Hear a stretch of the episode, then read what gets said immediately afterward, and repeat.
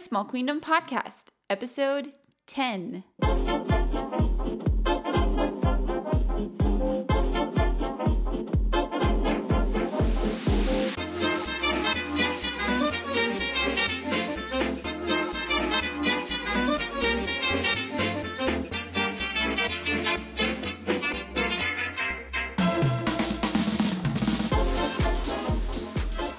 All right, folks, here we go. It's the last part of our Enneagram series. Hello to all the new listeners that have found my podcast based off of the series. I want to welcome you.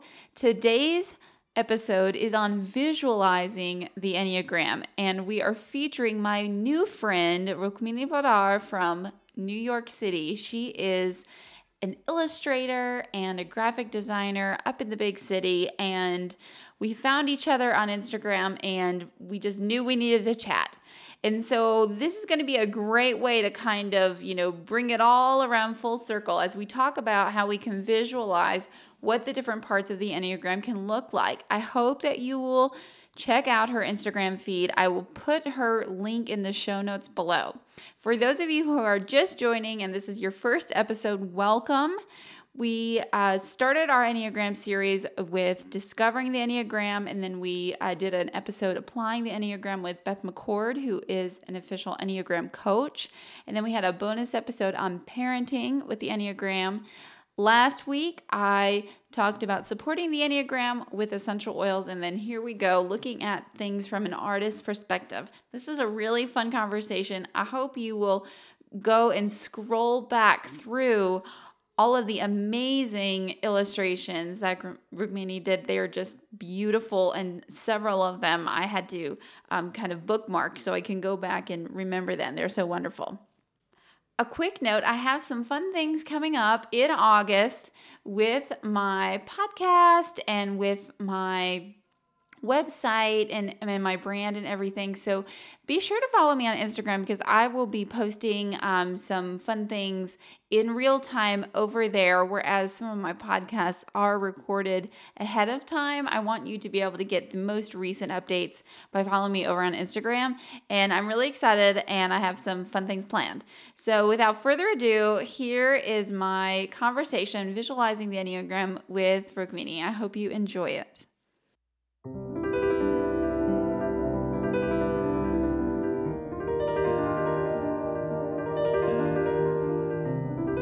everyone, I'm here and I'm talking with Rukmini Poddar, and she is an artist based out of New York. And we stumbled upon each other kind of at the same time, which was really funny on Instagram because I love the internet because of reasons just like this. And so we get to jam today about visualizing the Enneagram and just more about how art connects all the feelings and how we can relate better to each other. So, Rukmini, thank you so much for joining me. How are you? I'm doing so well. I'm so excited to talk to you, and I'm so excited we found each other so randomly. but you found me actually at a perfect time because I'm wrapping up my 100 day project right now. And so I'm really excited to just kind of share the process and to tell my story a little bit. Absolutely. So, you all i stumbled upon her feed and she like like she said she's almost done with 100 days of painting pictures of the enneagram and describing the different types and i guess like before we dive into that like how how did you even discover the enneagram yeah good question i'd heard it kind of floating around the last few years and people kind of mentioning numbers and things like that kind of piqued my interest didn't fully understand it I, I tried taking a test and I was told for a long time I was a nine, which is interesting because I'm not, but for a while I believed it. And then um, soon after I moved to New York, I met a few friends who run a company called Upbuild. They're like a creative coaching oh. consulting company, but they base a lot of their work off the Enneagram. So they're wonderful people. They're the people who I later partnered with to do the 100 Day Project. Okay. But um, they do workshops not only with um, corporate clients, but they also do some for the public a couple times a year. So I got to take one of them. And that was an amazing experience. That was just like a real deep dive because it was like a two day immersion into it. I found mm. out I was not a nine. I was, in fact, a four, which was very, what's the word, confronting at the time. and um, I just, I learned so much about it. I became so intrigued. And even before before I knew about the Enneagram, I would I was already drawing emotions and I was into this art about um, I guess understanding the intersection of emotions and art and art therapy and just all of these things. So the Enneagram really aligned to what I was looking for, which is really finding a very like nuanced vocabulary for for people's psychology. Um, and not just the way we think introvert, extrovert, black and white, but something very multi-layered, which I was really happy to see how the Enneagram perfectly captured that.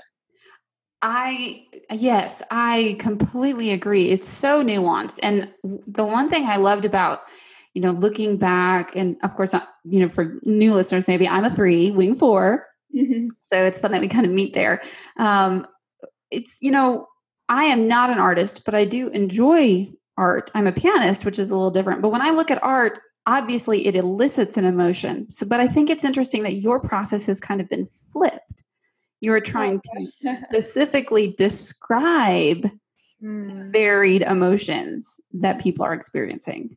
That's such a cool way to describe it. I never thought about the process being flipped like that.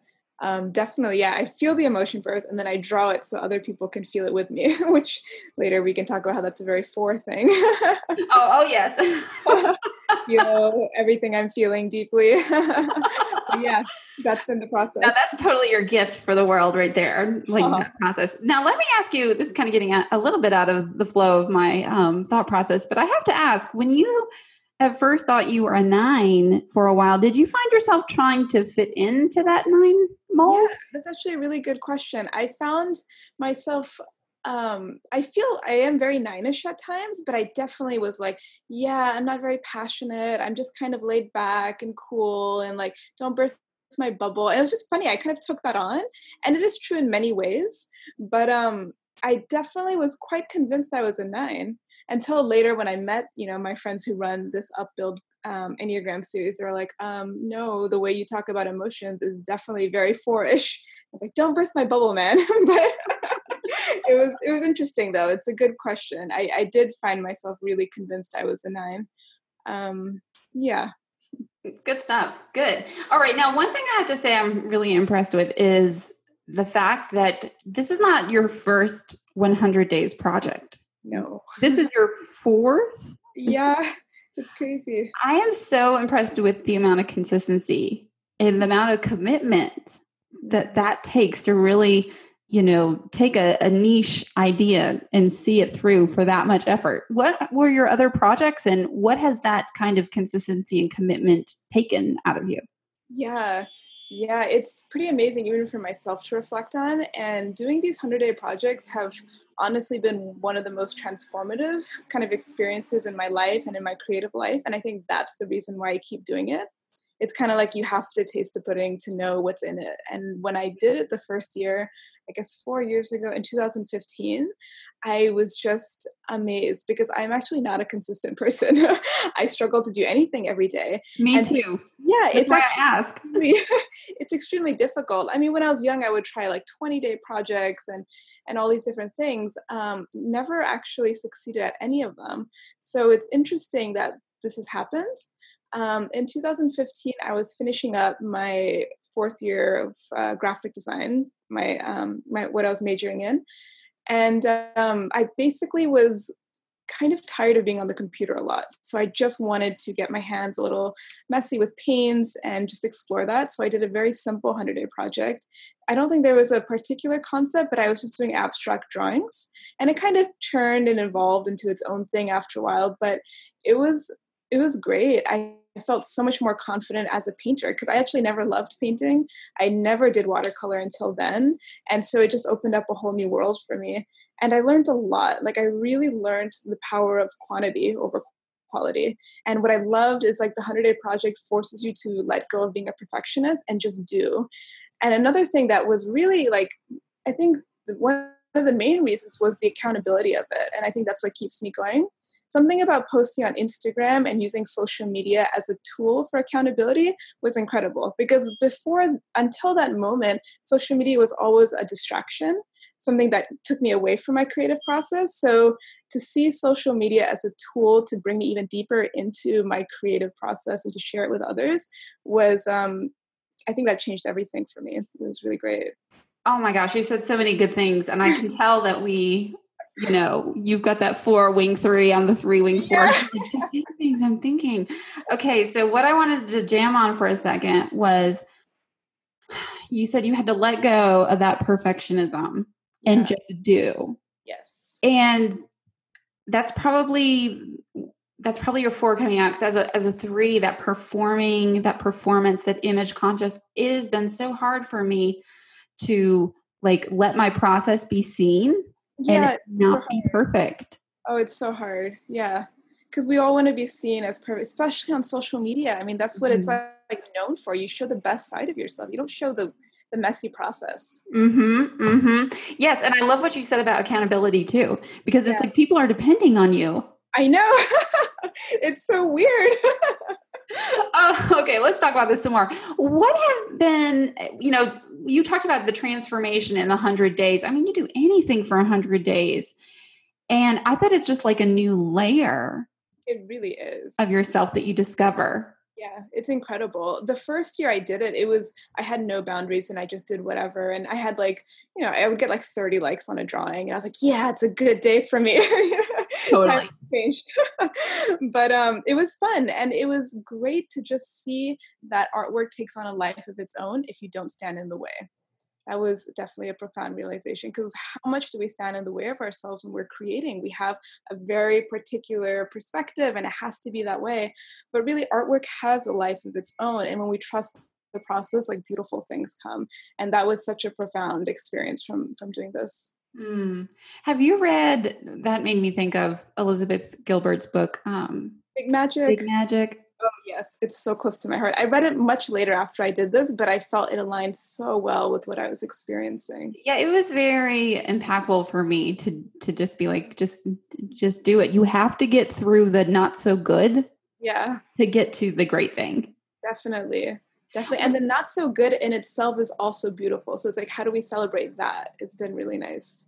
Yes. Now, what has been um days or types or dimensions or wings. What has been a, a difficult part of your 100 day project with the Enneagram to illustrate? Like what, what has been something that you really had to maybe think about a little bit more or ask a couple people to kind of like get that paint on the paper?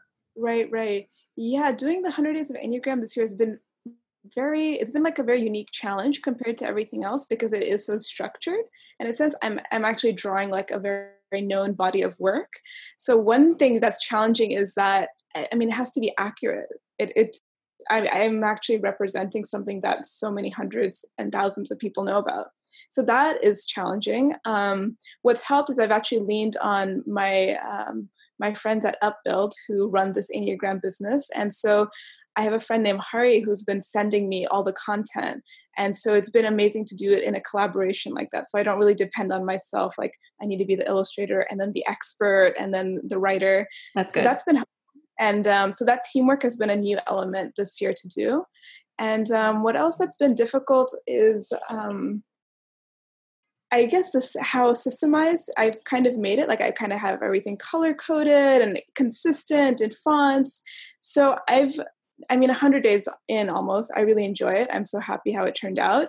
But in the beginning, I'm very much a person of spontaneity and I just want to do what I feel like doing. And so. oh, I relate to that. yeah. So this is different, but um, it's been nice to see how I've grown to really like it and how satisfying it's been to really see the Enneagram catalog, like cataloged out quite nicely. Oh, it's um, beautiful. Thank you. Yeah, so it's been good, but that's been a challenge. It really required, I guess, what is it, the right side of my brain, the left, the more, yeah, the left, the left side. Yes, that side. to be more systematic. More systematic. I actually had to write like like a catalog of like numbering out what am I going to do and how to get perfectly all the types in 100 days. Well, but you needed been, to lean on your five a little bit. Yeah, if that is if that exists, I had to lean on that, or I had to like radiate to my one or something. Mm-hmm, totally integrate to one. I don't know where that is. I feel like my one side is very far away, but maybe it came out a little bit here. what what has been um, some of your favorite uh, days to paint or types to paint? Oh, good question. I think my all-time favorite section, because right now the 100-day project of the Enneagram is divided into different sections. I started first with doing all the types and wings, which was quite a large chunk. Yes. It's a good way to introduce it. And then I went on to do different nuanced aspects. And I think out of all of them, I really love drawing the emotions of each type. Mm-hmm. Um, that was written by my friend Hari, and it was just so excellent. I've never really read that anywhere else, but I have a section where it says um, basically every type like the triad of each type. So, for example, um, eight, nine, and one are body centers, and mm-hmm. so they feel anger, but they all feel it so differently. And I found that so fascinating. Like um, the eight kind of over feels it, and we kind of called it the grenade, and so I kind of drew that. The nine um, suppresses it, and they're like the tea kettle, and then the one kind of is very points it out very directly you know it's like the fire hose and so that was just such an interesting um, element to kind of visualize and show and i feel like when people read it it was like whoa okay i get it i get how the enneagram is so nuanced and yet so um, broad that i can fit into it that's actually, I love that you mentioned that's your favorite part because it's one of my favorite parts too. Oh, nice. Because obviously we all feel all the emotions, right? Like, but but they but each type kind of defaults strongly mm. to one. So yes. very good, very good. So um, tell us what do you want people to know about the enneagram after looking at your mm. at your illustrations and and reading the description? What what do you want someone to take away? Yeah. I think what I would love someone to take away is kind of what I got out of it, which is so important, which is that um, we all have our unique challenges, our unique sufferings, and in the end of the day, it's just about empathizing with people deeply on where they're at.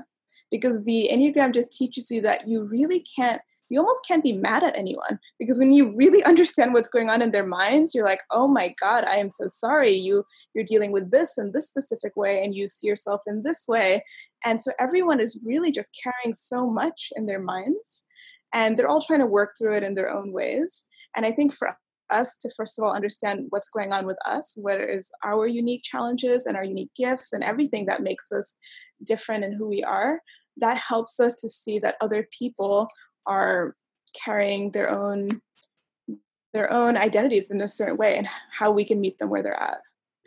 That is so beautiful. What do you think the world would be like if a little if more people took the time not to only understand themselves better, but to realize that fact right there that every single person that they meet mm. is one of those types and the way they're responding is because of that.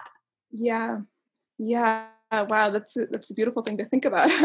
I think uh, I think we would just have a more conscious society, a more mindful society, and one that's just much less judgmental and much more compassionate. It would be beautiful to see it create a culture of compassion, which is something that I feel strongly about. I was just thinking the word kind, kindness, yeah. right? I just think we would all be more kind to each other. Completely, and to ourselves. Mm-hmm. Yeah. yeah, so much. So much. All right. So talk to me about what it's like to be a four. Oh gosh. you know, I think that I feel like there are some types that mm. in the Enneagram that everyone kind of wants to be like. I don't know. I, I I'm thinking like if I could be a type and like rock it, I'd probably want to be a seven. Oh, dude, I feel you. they have so much fun, right? Seriously, yeah. At least on the outside, but on the outside, on the outside. Oh so tell God. me about what it's like to be a four, and now that you are becoming so self-aware, to move to a healthy four. Yeah. Oh, thank you. I hope I'm healthy. healthy. um, so being a four is interesting. I mean, first of all, I felt like I was in quite denial that I was a four, even though it was being hinted at. That you know, I don't know if you're a nine. Like you're creating all this art about emotions, and you seem very introspective in that way maybe you're a four. And somehow a lot of resistance was my first instinct. Let me ask you this way What's one of your favorite things about being a four? Um, I think the four does have quite an ability to empathize with emotion, with people. And I feel like that's been something really important for me and in my artwork more than me sharing and expressing myself i want to create kind of a forum where i can understand people and they can share their stories so i really appreciate that i, I appreciate how fours have an ability to really go deep with things and to really enter a depth that they're not afraid of um, other people and, and things like and types can sometimes be afraid to enter that kind of scary dark place. But i appreciate fours who can really go into that and come out with light. I mean, so many incredible writers and artists who are fours, they know how to get to like the depths of the soul and really kind of look in places that other people aren't willing to and to kind of bare their soul for the world. And I think just the ability to express things that other people have in their minds but don't have words for feels like a gift and um, it's definitely something that i feel like i want to share more and more. It's something i kind of tapped into a few years ago with my obscure emotions drawing and everything i'm doing but it it's really nice to know that there is an ability to feel things deeply and articulate it in a way that's new and fresh.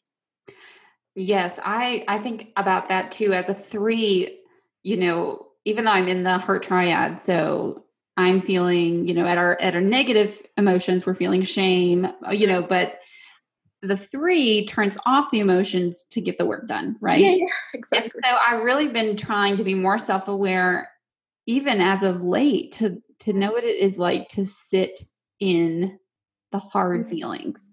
Yeah. I've been leaning on my four for that. That's great. That's good stuff. so, what, like, this is definitely um, more of a spontaneous yeah. question. Um, but what would you say to someone who has a hard time exploring anger or mm-hmm. self doubt or that shame or that fear? Like, what could be something that someone could learn from a four to being okay with sitting in that emotion? Yeah, let's work through it. Right. That's such a good question. I think so many people avoid things that are uncomfortable like that. But I think, they do. for a four, I feel like it's important to give permission to feel those things. And that's something i feel very passionate about is that if anyone is holding something back or feeling something and feeling like they're not allowed to share it um, to create a space where they just know like you're not going to be judged. Like i fully feel you where you're at. Like i know where you're coming from. And i as a four i really appreciate realness. Like authenticity is a big one. And i really for myself it's important that i can live without masks. I mean, of course, we all wear them, but it's important to be able to take them off. So, in doing so and in taking off my own mask, I really hope to encourage other people to do the same. And just knowing, like, hey, like, please take off your mask. I appreciate your realness a hundred times more than anything else that you can cover yourself with. That is great. I'm taking notes. Yeah, I think it goes back to that kindness, right? Yeah, it does actually. Compassionate to yourself. You have to be compassionate with yourself. Yeah, it's so true. I feel like if I wasn't allowing myself to take off those masks and to just be present and kind with myself, then I couldn't really extend that to other people. Hmm. Hmm. That's good. I'm thinking about that for myself. Mm. And I mm. think that when you sit in that authenticity, well, I want to say this. I think that sometimes people will excuse bad behavior by saying, well, this is just how I am. Yeah. Oh my God. Yeah. Totally. But there's the difference when you're sitting in true, authentic emotion or feeling or experience. I think that the right people will find you.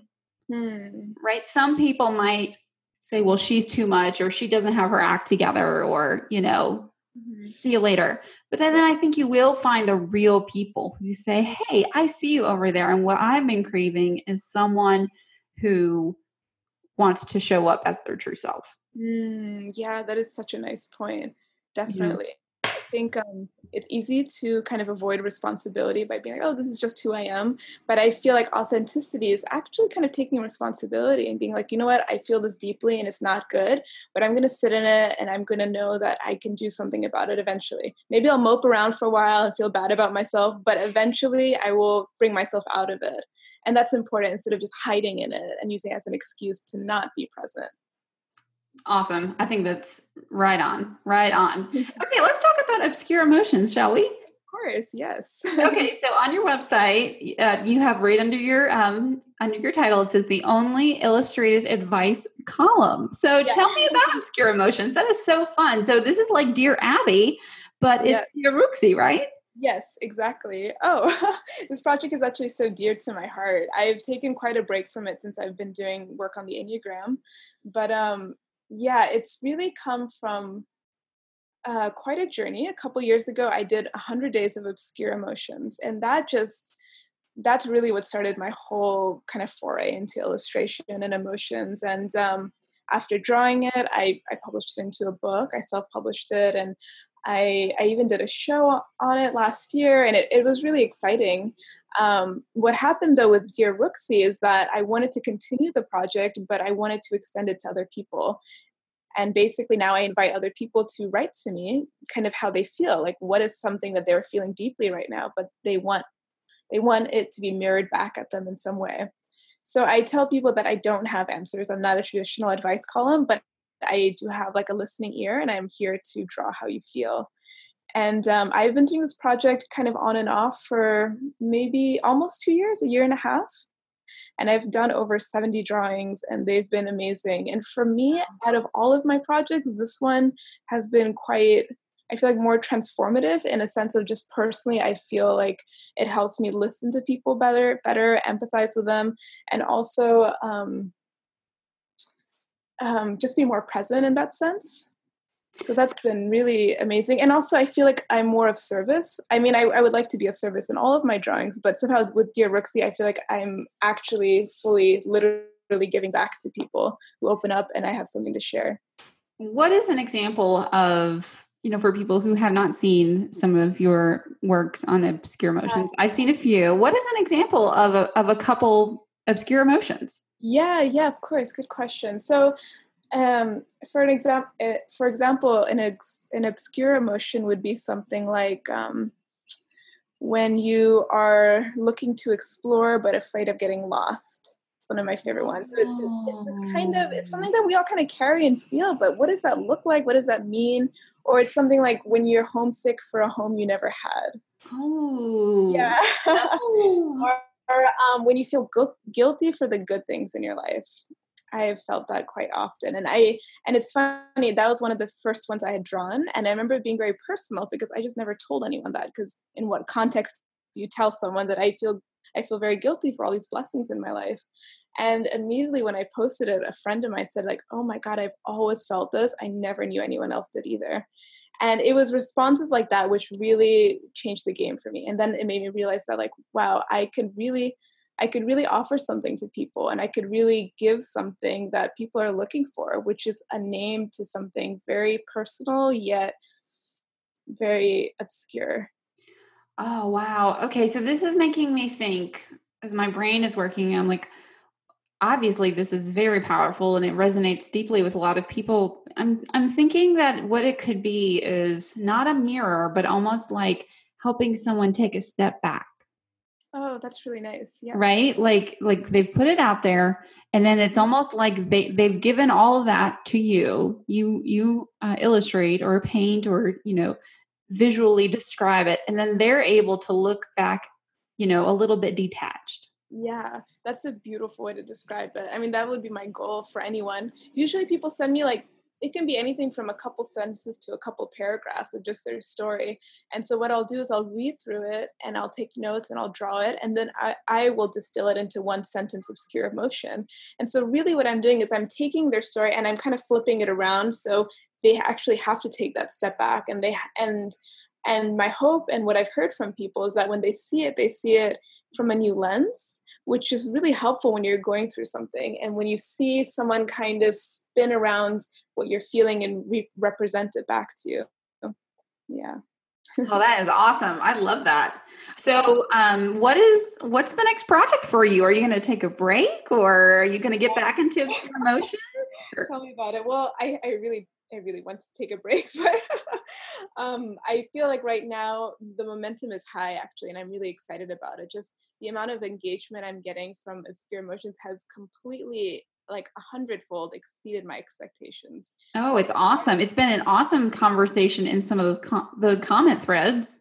Oh my god, it's been incredible. I'm like screenshotting things constantly. I don't even have time to reply to all of them. I feel like secretly bad because I never wanted to be that person who didn't have time for people, but somehow that's happening. But I want everyone to know I, I really appreciate all the comments, all the love. I mean, I started this project in the beginning of April and I had about 4,000, maybe almost 5,000 followers. And today I have over 21,000. So it's what? really, really escalated. I mean, it's been such a journey. Um, I'm so grateful. And even when I started, I remember being like, I don't know who knows the Enneagram. Maybe people will unfollow me. I'll just do it anyway. Like, I really just didn't know what I was getting myself into. Oh wow! Well, I think that um, I I think it's I think that we are ready for it. You know, I I think it's been leading up to this point. You know, self awareness, self help, personal development. It's always been a thing, yeah. but I think that millennials are doing a good job mm. at diving into you know that inner world don't you think i think so too it's been exciting to see actually it's quite yeah. but also very powerful i think so too i think they're ready i think the world's ready for the enneagram i don't know maybe you need to keep going with it i would like to i mean honestly it's been it's been exciting because i feel like i've really found a niche and i do feel like the world is quite ripe for it like it's been ripe and i was just so impressed with just how many people are excited about it. And for me the minute i learned about the enneagram i just could like see it in a visual catalog i, like, I have to do this. I don't think anyone's done it yet. Like i have to be unique and special and be the first person. Of course that ambition is there. Absolutely but it's been exciting and even though i'm going to wrap up the 100 day project soon i'm definitely not going to wrap up my work with the enneagram. And in so many ways i feel like it's the beginning because in my head since i started i foresaw this as a book and that's why I was putting so much energy into okay. it. It's kind of been like a page every day, so it's kind of like a super intensive way to write a book. And I know people have been asking, and they're like, "Is this a book? Is this a book?" And part of me is like, "Okay, I don't really know where it's going, but my vision is that it's a book." So I think it should be a book. I think so too. So, yeah, so I'm not giving away too much yet, but that's the goal. It's it's kind of going in that direction, and hopefully in, in a few months or towards the end of the year, something exciting will develop. Oh, that is so exciting. That would be the perfect Christmas gift. Okay, oh. see what you can do on that. Very good point. All right, I'll aim for that. December of 2018. Let's do it.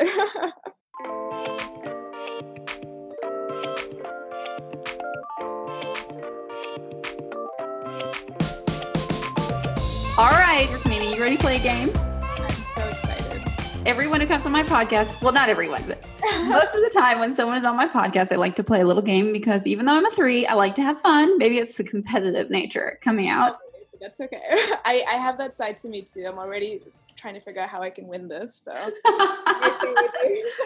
okay. So of course it has to be about the Enneagram. And uh, what this game is, is of course thinking about all nine types I have nine board games, very common board games, and I'm going to name a board game, and you are going to name what type you think, you know, would go for that game. Now, obviously, fun. if I say something and people are like, I don't like that type, you know, this right. is just a game, people. this is hilarious. I'm so ready for this. okay, are you ready? Yes. Trivial Pursuit. Now, have you ever played this game before? Never heard of it. Okay, let me tell you quickly about this game. This is very like Jeopardy, but even harder than Jeopardy. Oh. Like very obscure like facts. Right. Okay, amazing. So this is this is the five. Absolutely. Yay. All right, let me cross that out. Good job. You're one for one.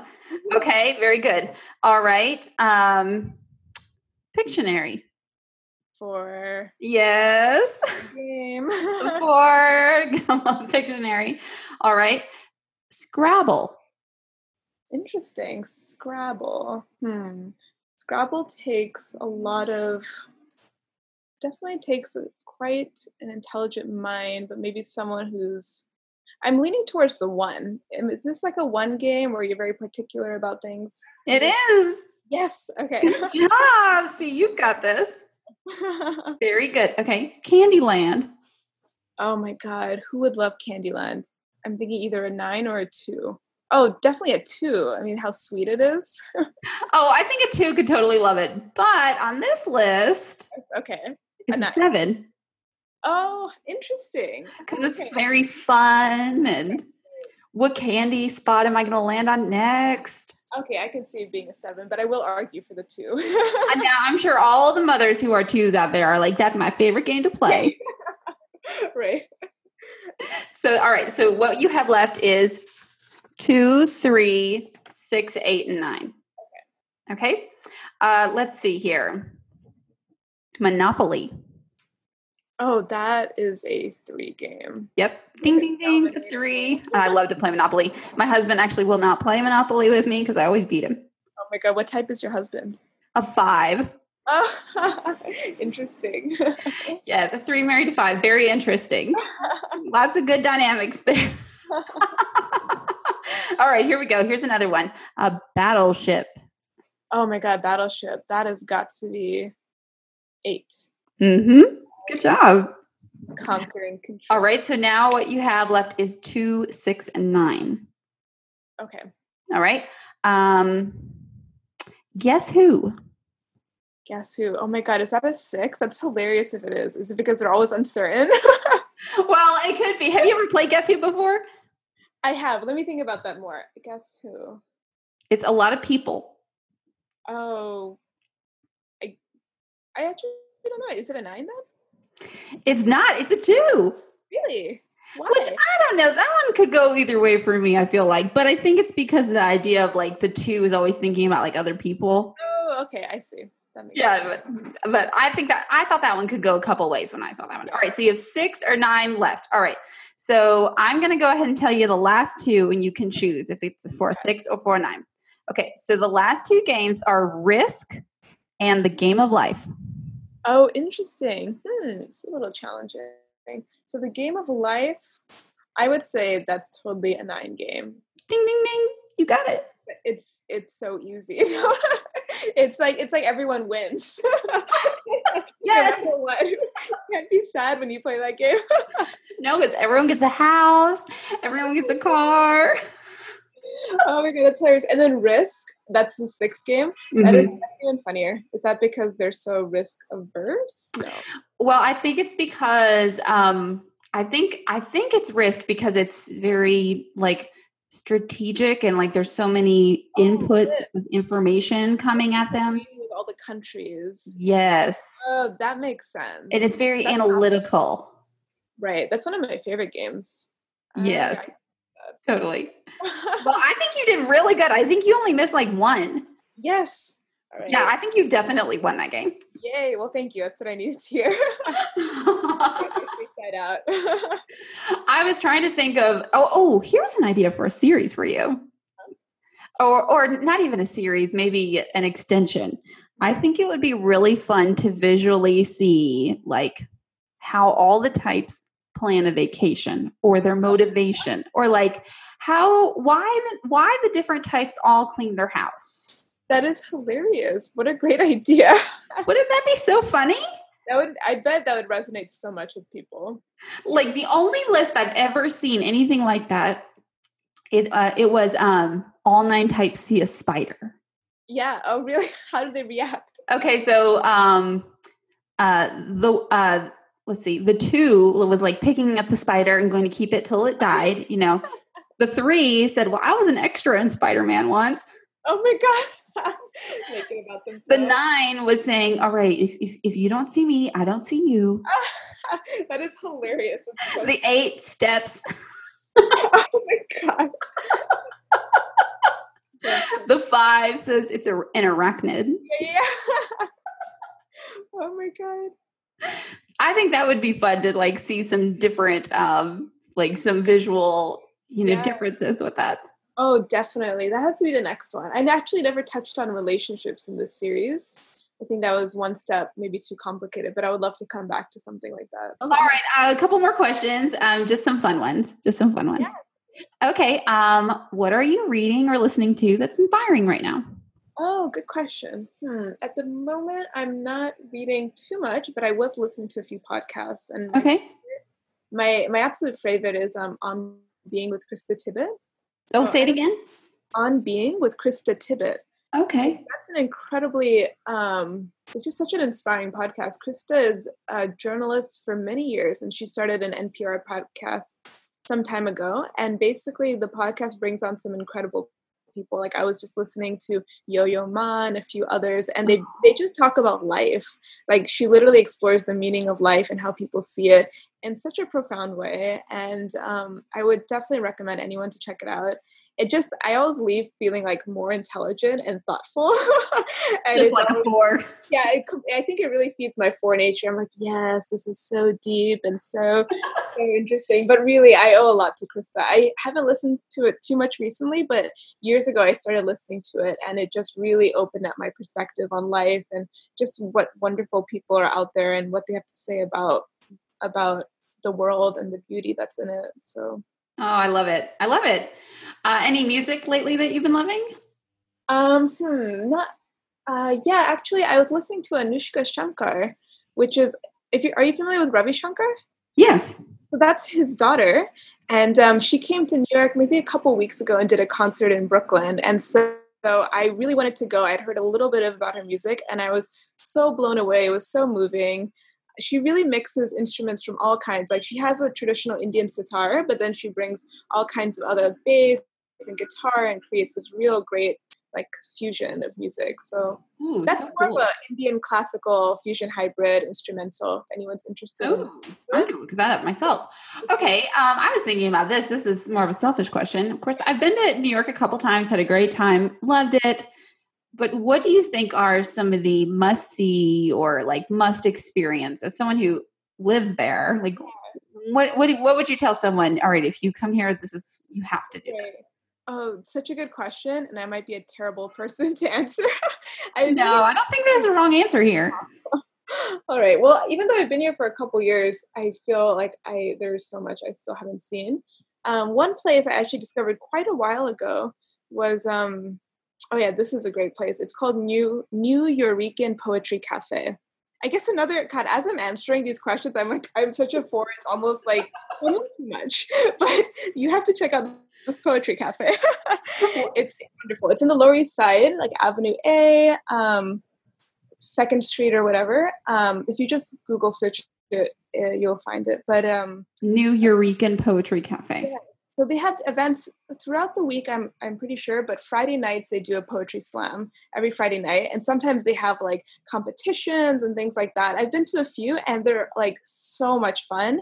And the poets that come are absolutely brilliant. Oh wow! And they really bring like the mood of New York. Like you really feel like you're in it because they'll talk about all the challenges they face in New York growing up. Like what's it like? They're from like different backgrounds: Puerto Rican, African American, South American, whatever. Um, yeah, incredible poets. Just so much. You feel really in the mood of it. Like everyone just gets up and starts dancing at random times. Like oh. everyone's like you're snapping your fingers whenever someone says something soulful. People are yelling stuff. Like mm-hmm. the poets have this very chill mood, and yet they're like dropping these profound like realizations on the poetry floor. It's, it's very inspiring. So I think it's a whole room of fours. it's probably a whole room of fours but it's a little bit more real than that. It's not like snobbish and whatever. It's just it's a lot of fun a lot of hooting hollering and that sounds wonderful. It's great. Definitely check it out next time you come i will. Okay last question. This one's a little bit more deeper. Um, if you could go back in time and tell your younger self something what would you tell her? Oh such a good question. Um, hmm.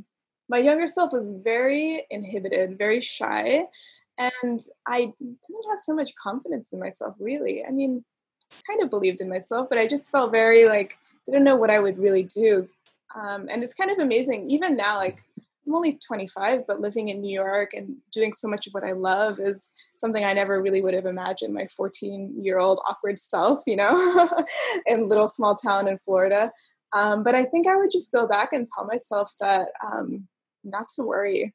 Like everything is just wonderful. And and not to even get caught up in planning things or trying to make the right decision what's right and what's wrong but just to trust that there's a grander plan and if i really fall in the flow of that things will happen as they should be and i will always be incredibly grateful because i feel like I'm, i've received so much more than i ever thought i would so oh that's so lovely yeah all right, now a little twist on this question. This one sometimes throws people people for a loop. Uh-huh. But what would you tell your future self? Oh man, I didn't see that coming. Let's see, my future self. It could hmm. be a wish, a hope, a reminder. Yeah, yeah, definitely. I think I would tell my future self to um hmm, I guess not to forget the ones that are close to me right now. Because I don't know where life will take me, what things happen. um, maybe wonderful things will be coming but just to not lose my my roots and to and to stay humble and stay appreciative. Oh that's beautiful. Oh i like that. Oh thanks for asking. That was a good question. All right quickly before we sign off tell everyone where they can find you connect with you buy your book all the things and i'll be sure to put it in the show notes. Sounds sounds great. Well, thank you everyone who listened. It was definitely a joy to be on this podcast. So much good came from it, and um, please connect with me somehow. I'm I'm all over the internet, but especially on Instagram. You can find me. Um, my handle is Rockin' Ruksi. People always say it wrong. Everyone says Rockin' Rooski, and it's so not. And some people say Rockin' Rooster, and it's Rockin' Rooster, and it's turned into so many things. but it's R U K I N R U K S I. Um, and and then I have a website called dearruksi.com. And so if you go on that website, you can see a lot of my Dear Ruksi project of obscure emotions. And um, yeah, check it out. Feel free to write to me. You can send me your emotion and I'll send it and I'll draw something as soon as I can. And um, yes, those two are great places to find me. oh, thank you so much. Yeah, thank you. This is this has been so much fun, honestly. All right, you take care. Okay. Will do. And that's a wrap. What a way to finish up our series on the Enneagram. I hope you look at the show notes for all of the links of the things we mentioned. And thank you to everyone who sent me a message or a text about what this series has meant to you. I have loved getting to know so many of you and connect. Please continue to do so. And if this podcast is something you're enjoying and you're finding value from it, I would be so appreciative if you do a quick rating and review right now wherever you're getting this podcast. I would be forever grateful. All right, friends, we will see you next week. You take care. Talk to you soon. Bye bye.